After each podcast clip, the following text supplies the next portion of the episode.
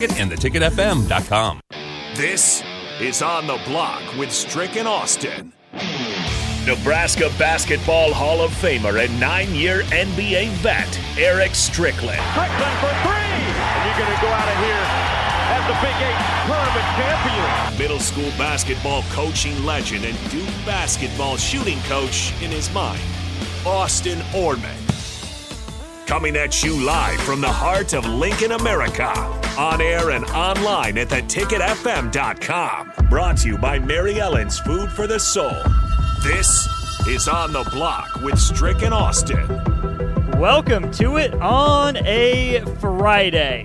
Couple hundred miles apart. I'm in Lincoln. Stricky is in Boulder. Getting ready for Huskers and Colorado. We'll have plenty of Huskers and Buffs talk, don't you worry. But we got to get you set for a full weekend of college football and NFL football. It's back, it's in full swing, full college weekend, full NFL weekend. Uh, the only other way to make a full weekend even better is to make yourself feel full with a great meal from Mary Ellen's Food for the Soul. Check them out at 27th, 29th, and Pine Lake here in Lincoln. Again, great way to celebrate a win, great way to uh, forget a loss, knock yourself out, take a nice nap after enjoying some Mary Ellen's Food for the Soul. Stricky, you're awake. How you doing? How's the flight? How's Boulder? Uh, the flight was good, rested good. It is an absolute beautiful day. Not a cloud in the sky. It, the breeze, the weather. Just take it in, fresh air, man. It's it's good. It's it's going to be a beautiful day tomorrow as well. Going to head out to Blur, probably catch up with Jay and the guys uh, uh, soon, and uh, get to hang out with an old high school buddy, Sasha, Sasha Shepard, uh, as well. So it's it's it's good. It's going to be a nice little time. It wasn't a nice little time for the Kansas City Chiefs last night. They only put up 20 points in week one. The, the young upstart Detroit Lion Cubs storm into Arrowhead Stadium. They walk out with a win. Strick, the big story uh, last night was Kadarius Toney, just how, how bad he was. But despite that, despite Travis Kelce being out, despite Chris Jones watching the game from a suite so he could be there for the banner raising but not actually playing – the Chiefs had every opportunity to win this game. They didn't convert a third down in the second half. Uh, Mahomes' fourth and 25 miracle pass, you know, hit Skyy Moore in the hands. He couldn't haul it in. And some really questionable decisions from Andy Reid. Despite everything that went wrong, Kansas City had a chance to win that game.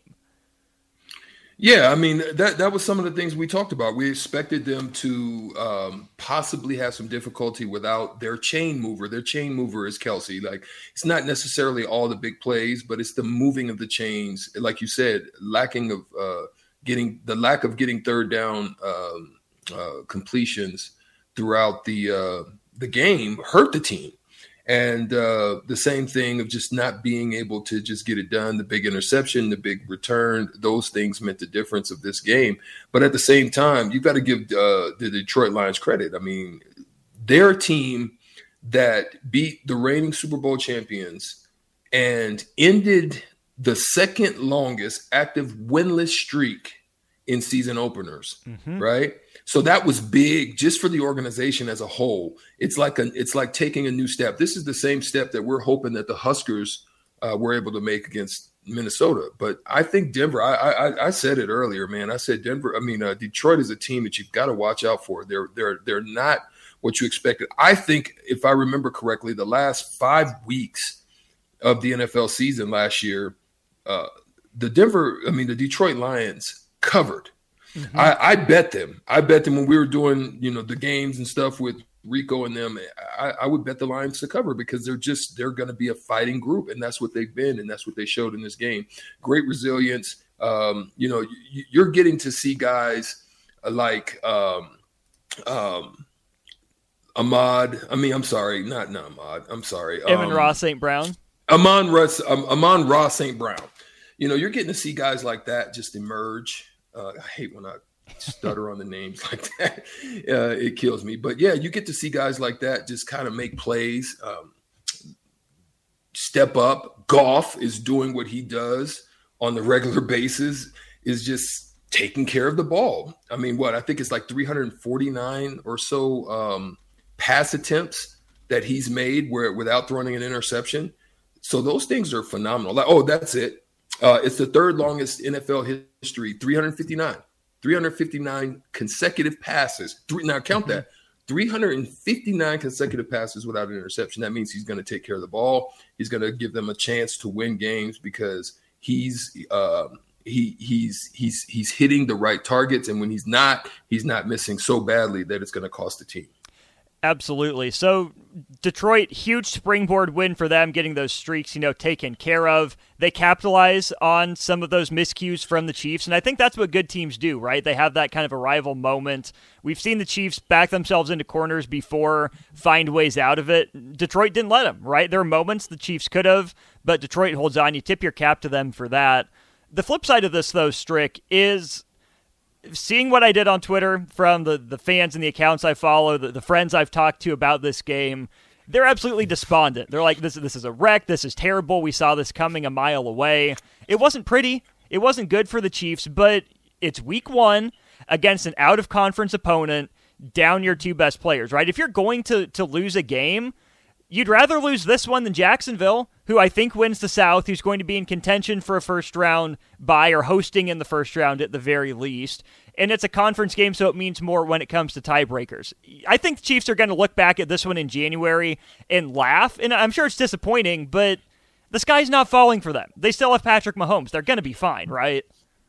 Yeah, I mean, we we we said it though. We said this was just really even win or lose, this was an opportunity for other players to step up. We were hoping a guy like Kadarius Toney would do so, but mm-hmm. ends up being the one where the the, the, the ball was deflected and intercepted, therefore returned for a touchdown. He happened to be part of that. But other than that, I mean, um, they were hoping to see some things uh, like Rashee Rice, mm-hmm. um, you know, made a play or two. Um, you know, you're hoping that a guy like Marquez Valdes-Scantling would would also step forward.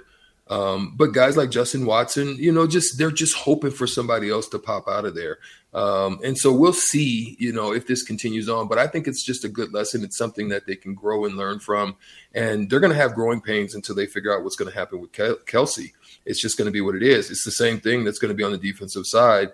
Um, you know, when you need a stop or when you need a big play, usually guys like um, um, like Jones on the team, Chandler Jones. So you know, guys like that are, are the ones that would normally step up. But I mean, sorry, Chris Jones. Chris Jones, gosh, yeah. I, I keep forgetting. Um, Chris Jones is one of those type of guys that will make plays when it comes down to it at the end of the game, and mm-hmm. they just didn't have it this game, and that's okay. I, I think you're right. I don't think this is something that's gonna. They started off bad before, and they've they've recovered and, and end up making long runs into the playoffs. So they've got the same chance to do that. To your point, someone has to step up at some point in that receiving corps, even when Kelce does come back. The defense was fine. The defense only gave up 14 points with Chris Jones gone. But that's a question I want to pose to you, Strick, as we wrap up this segment. Chris Jones sitting there watching this game from the suite, seeing it play out the way it did. Does the result give Chris Jones more leverage, less leverage, or does it not really change anything? Um, I, I would say it doesn't too much change anything because of the fact that the defense did perform. They played well. Um, I think he could look at it from a standpoint of uh, approach it from a standpoint of leverage of that we could have been better. You know, we could have actually shut them down even more. You know what I mean? So, mm-hmm. um, but other than that, I don't think it moves the needle. I think he points to the end of the game and says, "I don't let them yeah. run for that game sealing first down. I find a way to get a sack and, and, you know make them punt from further back." But I think the Chiefs say, "Look what we did the first 58 and a half minutes, right? We we allowed 14 points without you there." So I think both sides can use this game in point to different examples, which is why I'm with you. I don't think it, it moves the needle all that much. We'll dive back into the NFL, uh, give some of our better week one matchups that we're going to be watching here at the end of the hour. Busy college football weekend, though. There's a lot of interesting games on, including one tonight just down the road in Lawrence, Kansas. This next segment will run you through the full slate of college football games, what to be watching this weekend when you're not watching Nebraska, Colorado on Saturday. He's Eric Strickland in Boulder. I'm Austin Norman here in Lincoln. This is on the block on 93.7 The Ticket.